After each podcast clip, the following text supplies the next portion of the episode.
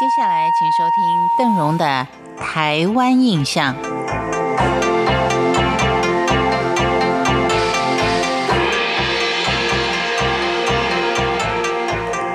对于马祖这个军事重镇，我们介绍了许多的军事要地，像是南北干、东西举等等。但是东引呢，却是反共救国军的一部活历史的典范。虽然说它跟南北干、东西举这些岛屿相隔的都相当的远，在反攻救国军还没有驻守之前，因为它地势险峻、土壤贫瘠，几乎就是一个无人岛。除了一座位于东坡山头、由英国工程师在清光绪五年设计新建的东引灯塔之外，几乎都是一个荒烟蔓草之地。东引就称东涌，由于地壳推挤造成断层，将东引岛中分为二，一个就是东引的本岛，另外一个是清水岛，又名西引。两岛相连的部分是中柱岛，因为两岛周围的海水深达四十多公尺，而且是急流汹涌而得名。反共救国军进驻以后，将其改名为东引，有着引导复国的意义。反共救国军何以会被安置在东引？这其中也有相当多的转折。胡琏将军将东海部队纳入正规军之后，国防部就在民国四十三年裁撤了福建省反共救国军总指挥部，不久再把几经淘汰的福建部队。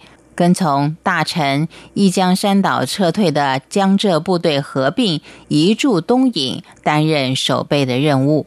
到了民国四十九年，也就是西元一九六零年的九月九号，国防部就把江浙第一总队跟福建第二总队改编为东涌反共救国军，由陆军中将总司令兼任总指挥。从此，救国军就在东引落地生根了。在当时，对于马祖的发展讲筚路蓝缕啊，真不为过。因为当时的东引茅草比人还高，全岛是没有马路的，都是一些羊肠小径，遍地堆满的都是猪羊狗的粪便。举目望去，只见两栋石屋，其他都是茅草房。反共救国军固定驻守东营以后，依旧有不少人被派到大陆去从事于敌后工作。这种情报工作并非是人人能做的，因而，在成员的挑选跟训练上相当的严格。当时被派到敌后的救国军，最基本的条件当然是五官端正、中党爱国。而且在任何状况下不怕死不怕难，更得兼具化整为零、化零为整，以及逢山开路、遇海搭桥的本事。所以要在出任务之前，都得回到台北的情报局接受一年半严酷的训练。那个时候，为了表明效忠国家，救国军大部分都会在胸前、臂膀或是背部刻下“反共抗恶、血耻复国”等等的字语，有的还会加刻上国旗。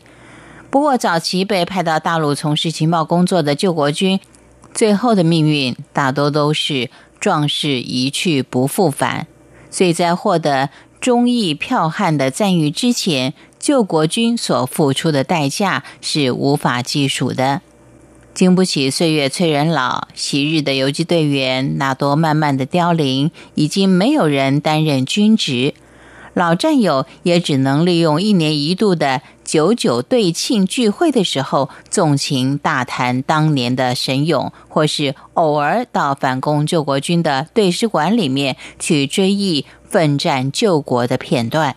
说到东引呢，还有几间茅草屋。另外，在马祖的列屿当中，高登、亮岛跟大丘可以说是完全没有百姓住的岛屿。这个就留待下次慢慢的跟您聊。感谢您的收听，台湾印象，我们下回见。